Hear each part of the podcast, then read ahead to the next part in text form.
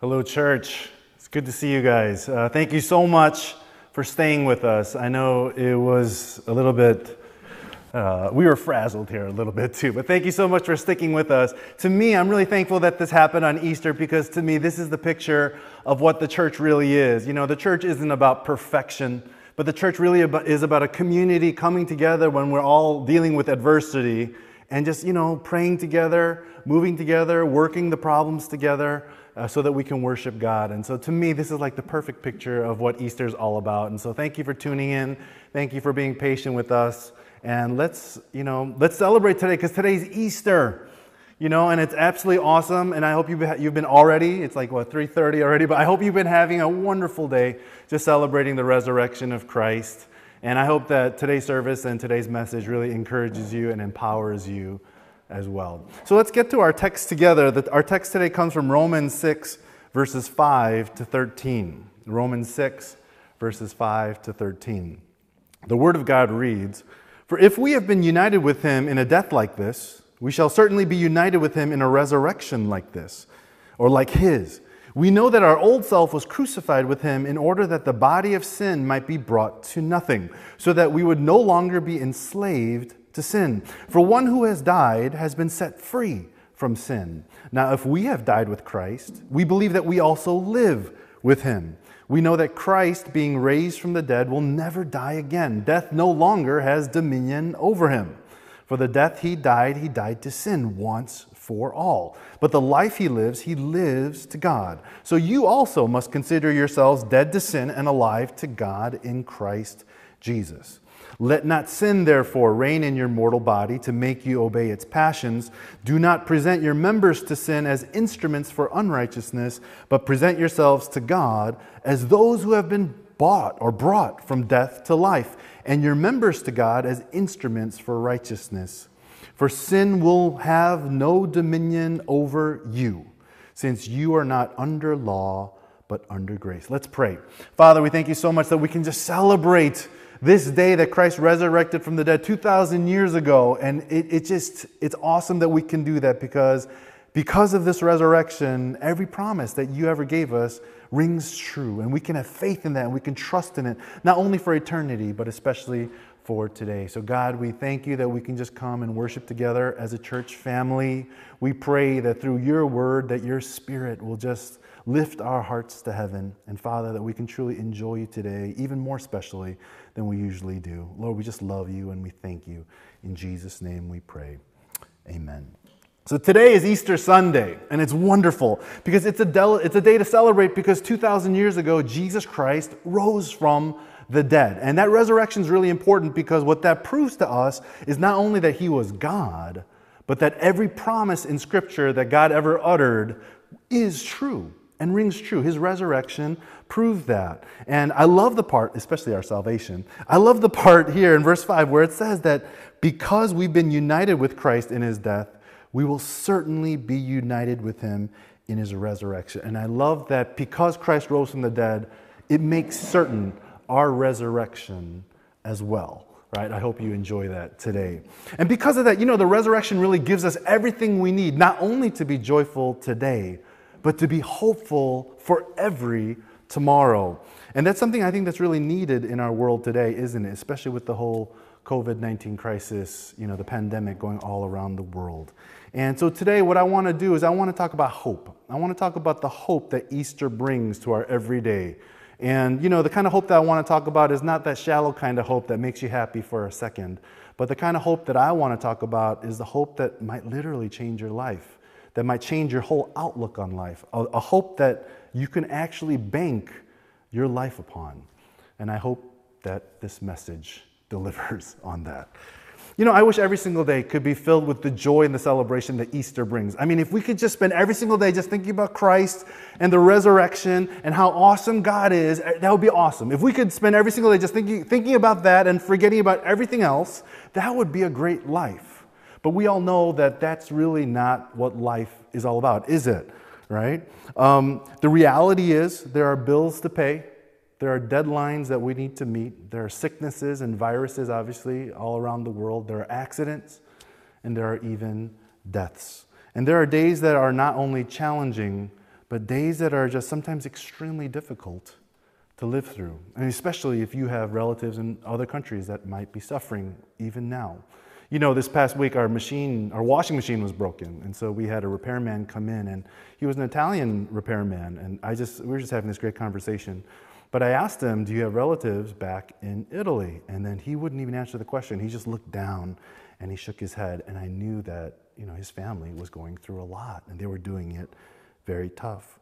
But it's during these moments, believe it or not, that we really need to remember Easter. That we really need to ground our hope in Easter. And what I mean by Easter is not the bunnies and not the eggs and not the chocolate, because those things you can't put your hope in. Those things don't change tomorrow for us. But when I talk about when I, what I mean by Easter are the truths that the resurrection verified, the truths and the promises that Jesus resurrected to give us. Right? And when we remember those truths, they serve as like this huge torch illuminating, you know, the darkness of hopelessness in our lives. These are promises that restore our hope. You know, hope is actually very essential for us to live with every single day of our lives.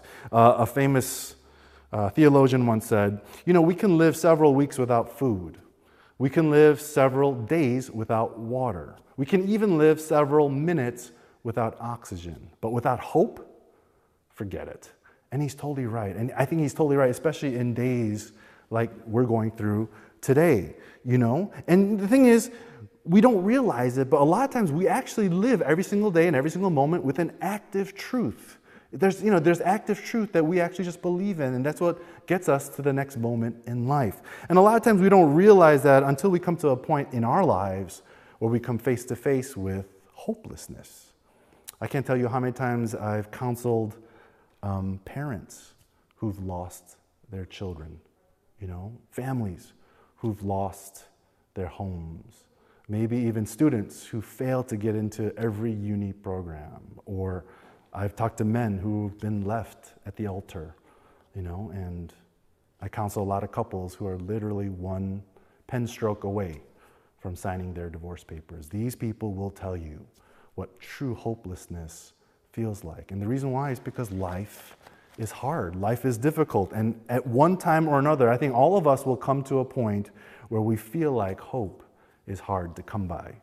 And that is when we need to remember Easter. And that's why Easter is here, because Christ just didn't die and resurrect for tomorrow's promises to come true, but Christ died and resurrected to be with us today. And all of us were meant to live in the hope of the resurrection today alongside our Savior. You know, so today what I want to do is I want to share with you how we can have hope in our every single days, our everyday struggles alongside Jesus, simply by remembering and celebrating what Easter accomplished for us. So there are two anchors to hope found in our passage today. First, hope is found in our freedom. Verses 6 and 7, it says, We know that our old self was crucified with him in order that the body of sin might be brought to nothing, so that we would no longer be enslaved to sin. For one who has died has been set free from sin. And there are two things that verse, these verses are saying. First, what it's saying is that before the resurrection, sin was our master and we were enslaved by it. We were its slave. I know that's not pleasant to hear, but it's true. And that enslavement is what all of us were born into, and that enslavement is what we continue in until we put our faith in Jesus Christ. Now, I hope none of us have ever felt like or knows what it's like to be a slave. I know I don't. But I have gone through times where I felt like I was enslaved, you know, I, or, or I felt like, you know, I had no freedom and I felt a little bit of that hopelessness going on. And that happened when my wife and I got our first mortgage. That was like 10, 15 years ago, 10 years ago, what it was. You know, we bought this little townhouse and we, and we couldn't afford it, so, but we took out this huge mortgage. The mortgage was big, but what was bigger than the mortgage was our rates. It's not like today. Our mortgage rates were so high. And what made it worse is that our income was so low. And so every single day we would look at our mortgage, or every single week, or every single month, and we'd be so discouraged. And we'd be like, okay, you know, I guess we'll just have to eat rice this week, and that's it. Uh, and it was tough, and we would do it tough like that. But it was so demoralizing because, um, we, you know, we couldn't do anything that we wanted to do because we were so financially trapped. You know, and we were like, and we're like, oh my goodness, is this what's going to be like for the next 30 years? We can't have kids, we can't go out, we can't celebrate, we can't do anything with our lives. Our mortgage became like our master, and we totally felt enslaved by it. Now, I know there's a great difference between financial slavery and spiritual slavery. It's a huge difference, you know. The difference is that there are always solutions to financial trouble, but there are no ways out when you are enslaved by your own sinful nature, especially when that nature continually drives us to live selfishly, right? And we're driven by things but like lust and pride and greed and so on. You know, these are the things that not only help us destroy ourselves, but unfortunately hurt those around us as well, especially the people that we love, because sin always has collateral damage, right? And the worst part is there is nothing we can do about it because we are its slave. Now, I know there might be some people who are watching and thinking like, "Hey, Eddie, I'm not like that. I'm actually a really, really good person. You know, not I don't use people for my pleasure or my advantage, and I actually, actually, my whole occupation and even my whole career is to help others. You know, so I'm not like that. And if that's true, that's great, and that's awesome. It really is. But there's one aspect of sin being our master that we really have no control of, and that's our spiritual destiny. Right? Scripture says that the penalty of sin is death. Right? And if we are enslaved by sin, then our eternal destiny, our destiny is eternal condemnation in hell. No matter how admirably or how altruistically you may live your physical life here on earth, there's nothing we can do to alter, alter our spiritual destiny, right? And so, if there's absolutely nothing we can do but to go to hell, that's not really a hopeless or a hopeful life, is it? And actually, what meaning really is there to life if that's where we're all headed? But here's the good news, and this is why I love Easter. Verse 6 tells us that because of the resurrection, sin was destroyed and we were set free from its mastery over us. It literally says that our sinful nature was crucified with Christ so that we would no longer be its slave. So when Christ died and resurrected, he set us free from that sinful master and that sinful destiny. And there's even better news in verses 10 and 11. Verses 10 and 11 says that Christ died and resurrected not only to set us free from our sinful master, but so that we can now live with God as our new master. Now, I know that sounds a little bit, you know, counterintuitive or maybe even contradictory. How can you say that you're free or we're free now if, when, when for all practical reasons, all we really did was switch masters from our sinful master to God as our master? And the answer is you totally can if your new master's goal for your life is your total freedom. You know? And that's exactly what God says it is in Galatians 4 and Galatians 5. Galatians 5 1 says, It is for freedom that Christ has set us free. Stand firm then, and don't let yourselves be burdened again by the yoke of slavery. Galatians 4 6 and 8 says, But when the fullness of time had come, God sent forth his Son, born of woman, born under the law, to redeem those who were under the law, so that we might receive adoption as sons, right? And because you are sons, God has sent the Spirit of his Son into our hearts, crying, Abba, Father. So you are no longer a slave, but a son. And if a son, then an heir through God. And what these verses are saying is that God, God's goal for us all along was not only to set us free from our sinful master and sinful destiny, but to make us his sons and daughters. Not only his sons and daughters, but even future heirs to his kingdom. So in reality, you're not just replacing a master, are you? We're not doing that we're actually gaining a loving Father. See, true freedom isn't doing the ability to do whatever you want whenever you want it.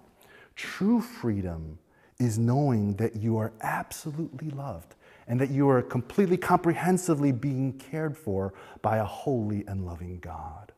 And that's what Christ died and resurrected to give us. And these verses are saying is that his commitment to us begins with our freedom from our sins, but it continues with our freedom to be loved and our freedom to be cared for in a way that only this good, perfect, and loving Father can. And that freedom begins, if you want that freedom in your life, it begins when you put your faith in Jesus Christ. Jesus Christ died on Good Friday to pay the penalty for our sins. And he resurrected on Easter so that we could live in the freedom of that resurrection every day. And if you truly understand that, and if you choose to embrace this good, loving Father in your life as your God, then you can live your life in total freedom freedom from death, freedom from fear freedom from the tyranny of the urgent that we've been talking about the past few weeks, and freedom, obviously, from sins, right? And you can trust, and the reason why is because you can trust that God is always caring for you. That's why He made us His sons and daughters. That's why, and you can always trust that God is constantly working His best in your life because that's the only way a perfect and holy God can operate towards us right? And He does that no matter what our lives may look like today. And He does that no matter what is happening in the world around us. True hope is found not only when we are freed from our sins, but when we know that we are now being cared for by a perfectly loving God.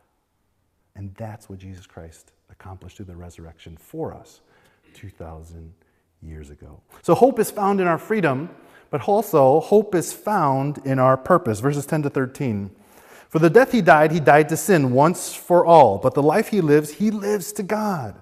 So you also must consider yourselves dead to sin and alive to God in Christ Jesus. Let not sin, therefore, reign in your mortal body to make you obey its passions. Do not present your members to sin as instruments for unrighteousness, but present yourselves to God as those who have been brought from death to life, and your members to God as instruments for righteousness. What Paul is saying in these verses is very simple. He's saying, don't live as instruments of unrighteousness, but live as instruments of righteousness. And what that means is that God is giving us a choice every single day to be an instrument of righteousness, meaning He gives us this choice every single day to use our lives for Him and to make Him greater in this world. That's it.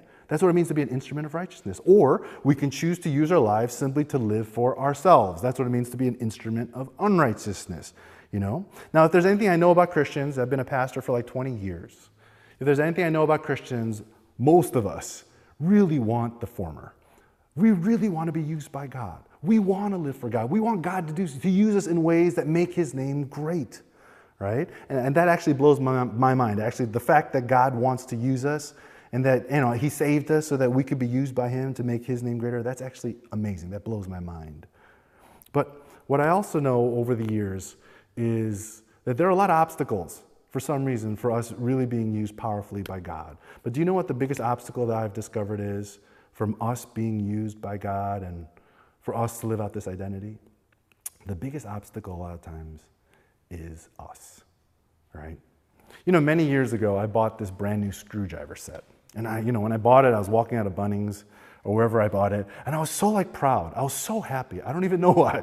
You know, I, was, I loved. You know, I was like, oh wow, these new screwdrivers. Right? I don't know what it is. Men and tools. You know, I don't know what. You know, I loved it. But the reason why I had to buy a new screwdriver set is because I had totally trashed my old ones. You know, I started using these screwdrivers in ways that they were not designed for. You know, do you guys know that screwdrivers make great scrapers? You know, when things were like you know, on the cement or on countertops. You know, if you can't get it off with a, with a, with a rag, you could use your flat screwdriver and it comes right off. It's awesome. So, you know, it's not only a scraper, but we use it as a chisel. You know, there are a lot of times that we had to get things off. We had to like smooth out some sides. You know, there you go. You use your screwdriver to do that. It worked really well.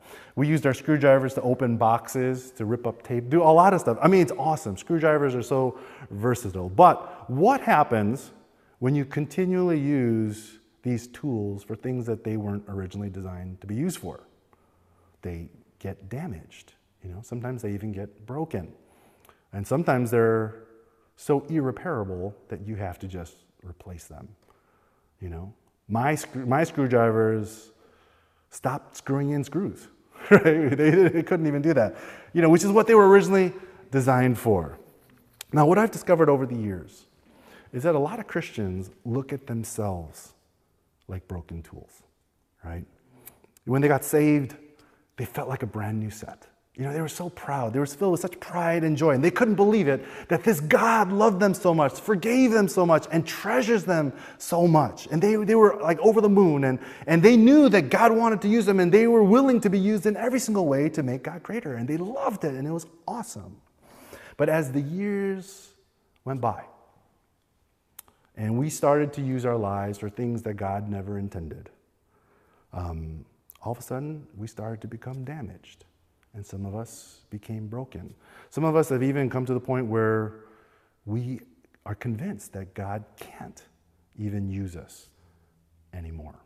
I know for most of us Christians, we probably felt like that at least one time in our lives. But this is why I love Easter.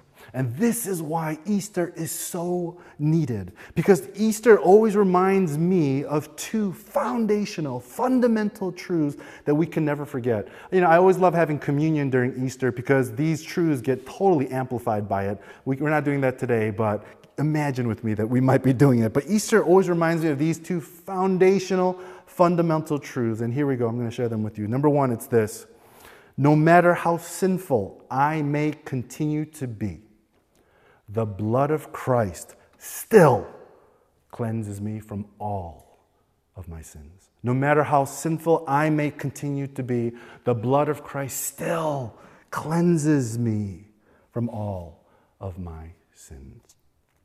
You know, I know we're going through some very tough times these days because of uh, COVID 19. But if there's one thing that this coronavirus has, you know, seems to remind me of every single day, it's actually the gospel. I actually experience the gospel almost on a daily basis, and this is what I'm talking about. Um, you know, because of the purchasing limits that Coles and Woolies, you know, implemented, you know, it's, it's good and it's bad. It's, it's good because, you know, you don't hoard, but it's bad because you end up going to Woolies like every other day or much more often than you anticipated. Um, and I started to online shop a lot more and get my supplies online. But this is what I do. I don't know if you guys do this. This is what I do every single time I come back from Woolies or I get this Amazon package in the mail is I disinfect the products. Do you guys do this? Because you don't know who touched it, right? You don't know if someone who has corona touched it, but you brought that can home. Who knows? So I disinfected. You know, I put Dettol on it or Pine Clean or whatever type of soap or whatever you have, whatever convinces me, you know, that it's like disinfected. But the reason why I do that is because I know that Dettol kills the virus, right? The, the, that, that stuff that's all like, what, what am I talking about here? What's, that soap. Oh, I'm sorry. I'm so sorry. But you know, the stuff that's totally sold out everywhere. That stuff, you know, we know that that stuff, well, you know, because antibacterial, whatever, I don't know what this stuff is. I told you. Anyway, okay. But I know that this stuff kills the virus. Okay, this is why you should never, you know, like, okay. But, and if you understand that, and if you understand that, and really, it's like experiencing Easter 20 times a day. Because all of us, we've been infected by the virus called sin.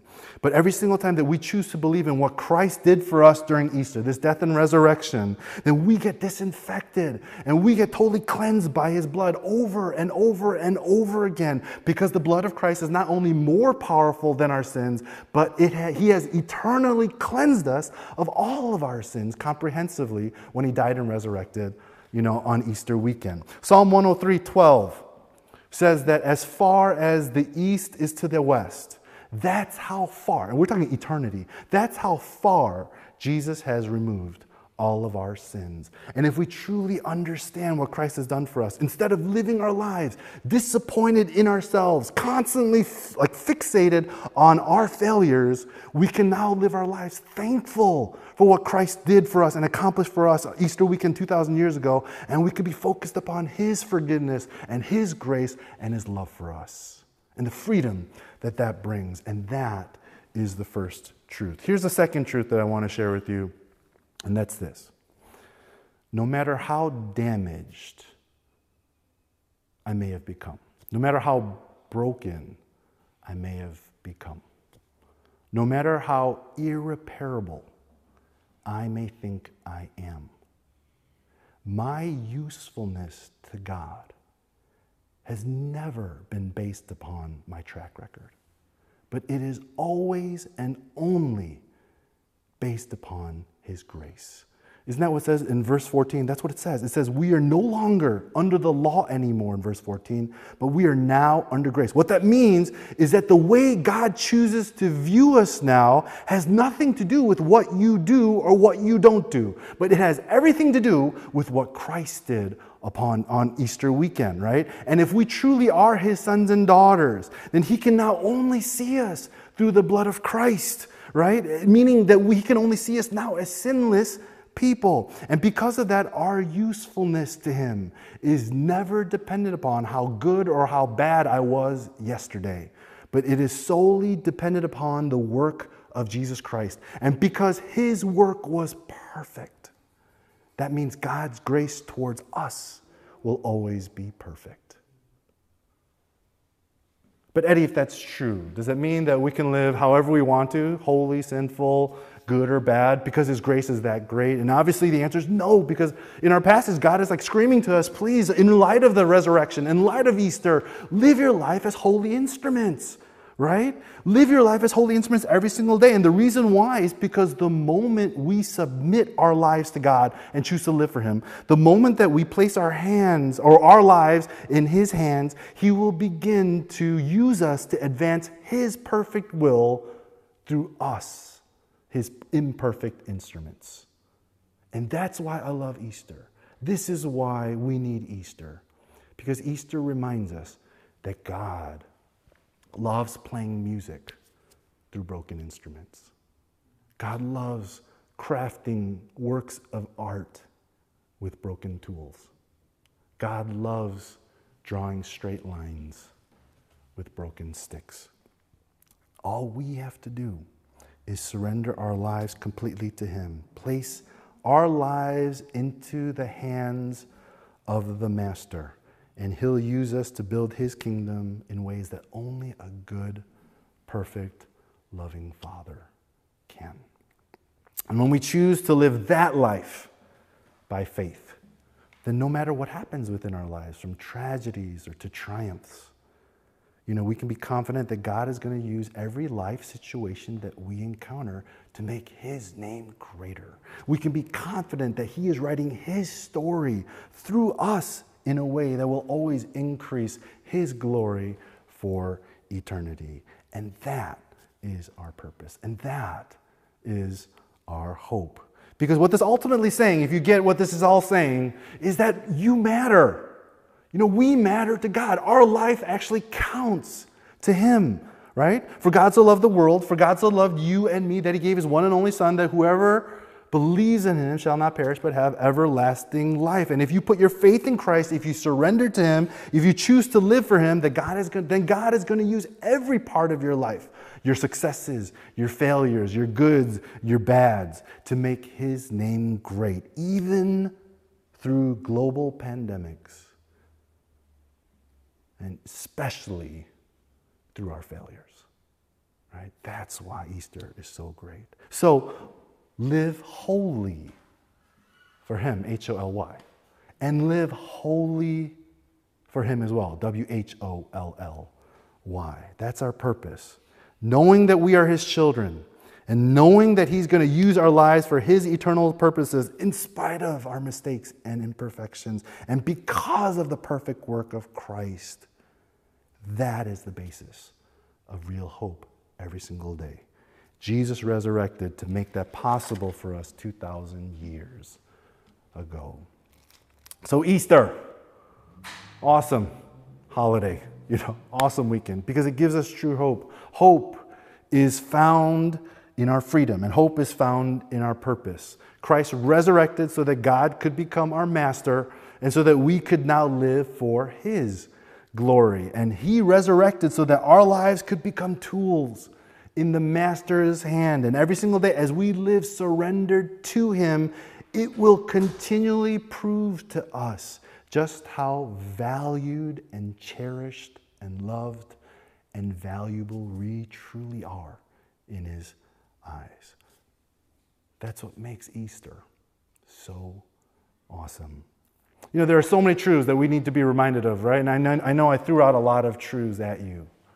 But more importantly than knowing those truths, we need to learn how to saturate ourselves in those truths.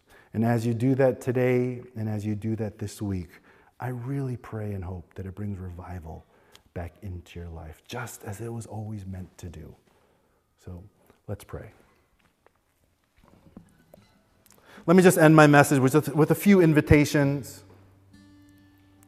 You know, if you've never given your life to Jesus, won't you repent right now? Surrender your life to Him. He loves you. He sent His Son to die for your sins, to free you from that sinful master and that sinful destiny. He wants you to spend an eternity with Him. He has a greater purpose for your life. He wants to use you to do mighty things to change the landscape of eternity. If that's what you want to do, won't you put your faith in Jesus Christ today? Repent of your sins, surrender to Him, and make Him your God. Maybe some of us at home, we kind of feel like, you know, we're broken tools. You know, we started off well, but along the way, for some reason, you know, we just got damaged, we just got broken.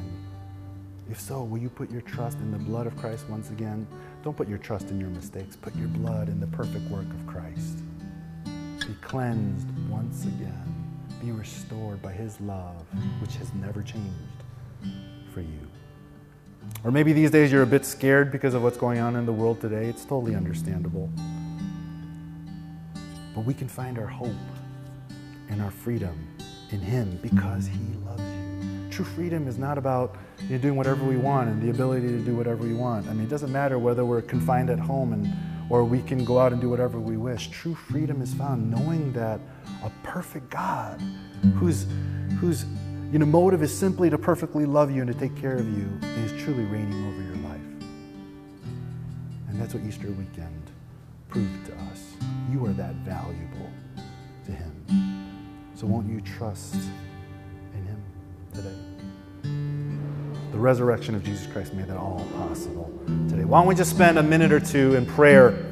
Let's just give ourselves, let's thank Jesus, and let's give ourselves to Christ, and allow those truths to sink in.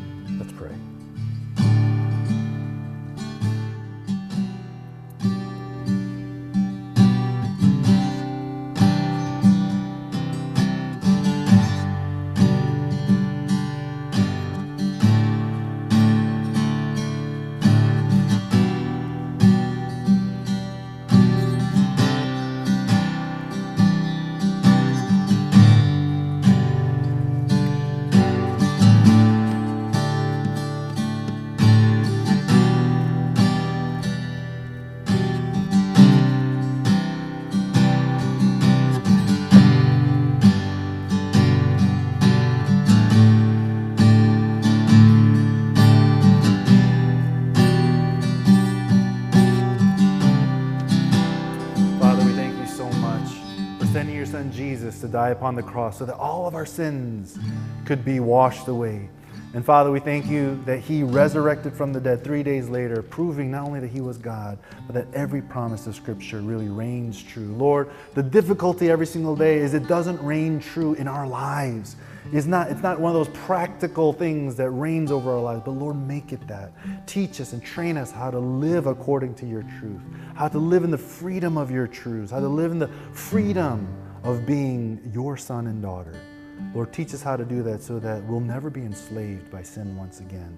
But God, that will always be that sharp tool that you use mightily to carve out your glory in our world today. Lord, we want that in our lives. We want to live that life out in our lives. We want to be used like that. And we thank you that we can because of what Christ did on the cross 2,000 years ago.